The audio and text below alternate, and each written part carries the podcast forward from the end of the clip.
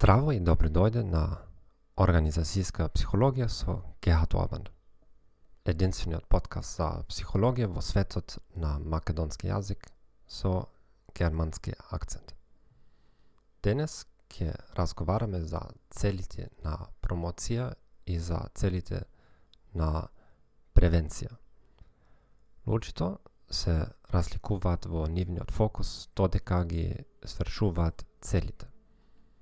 Во некои ситуации тие се фокусираат на промоција или добивка. Ова ги прави чувствителни на присуството или отсутството на позитивни исходи.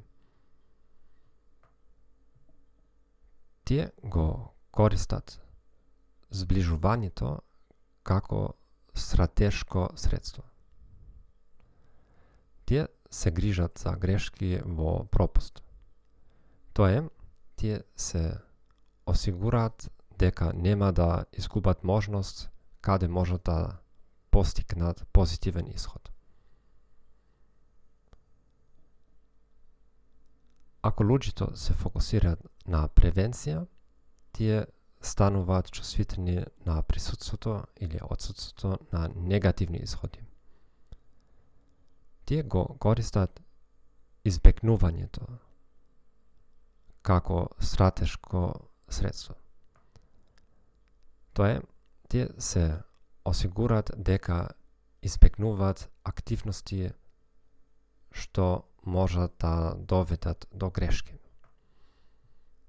Како зборувате странски јазици, фокусот на промоција ќе ве натера да ги користите сите можности за вежбање на јазикот со цел за превенција ќе избегнете спонтан разговор за тоа што постои ризик да направите грешки.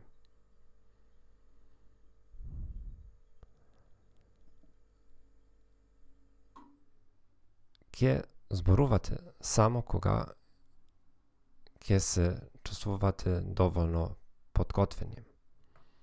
Може би ќе се обидете шефот да ве фали или да се обидите да избегнете критика.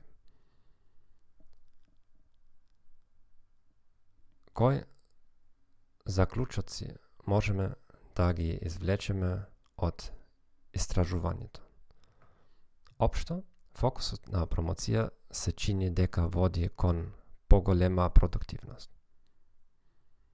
Ако сакате да ги мотивирате луѓето со хроничен фокус во една или друга насока, луѓето ќе бидат релативно попродуктивни доколку стимулациите одговараат на нивниот фокус. Вработените со фокус на превенција ќе бидат мотивирани најмногу од безбедноста. Вработените со фокус на промоција ќе бидат помотивирани со спекнување нешто. Ви благодарам што го слушавте овој подкаст. Посакувам убав ден и с Богом.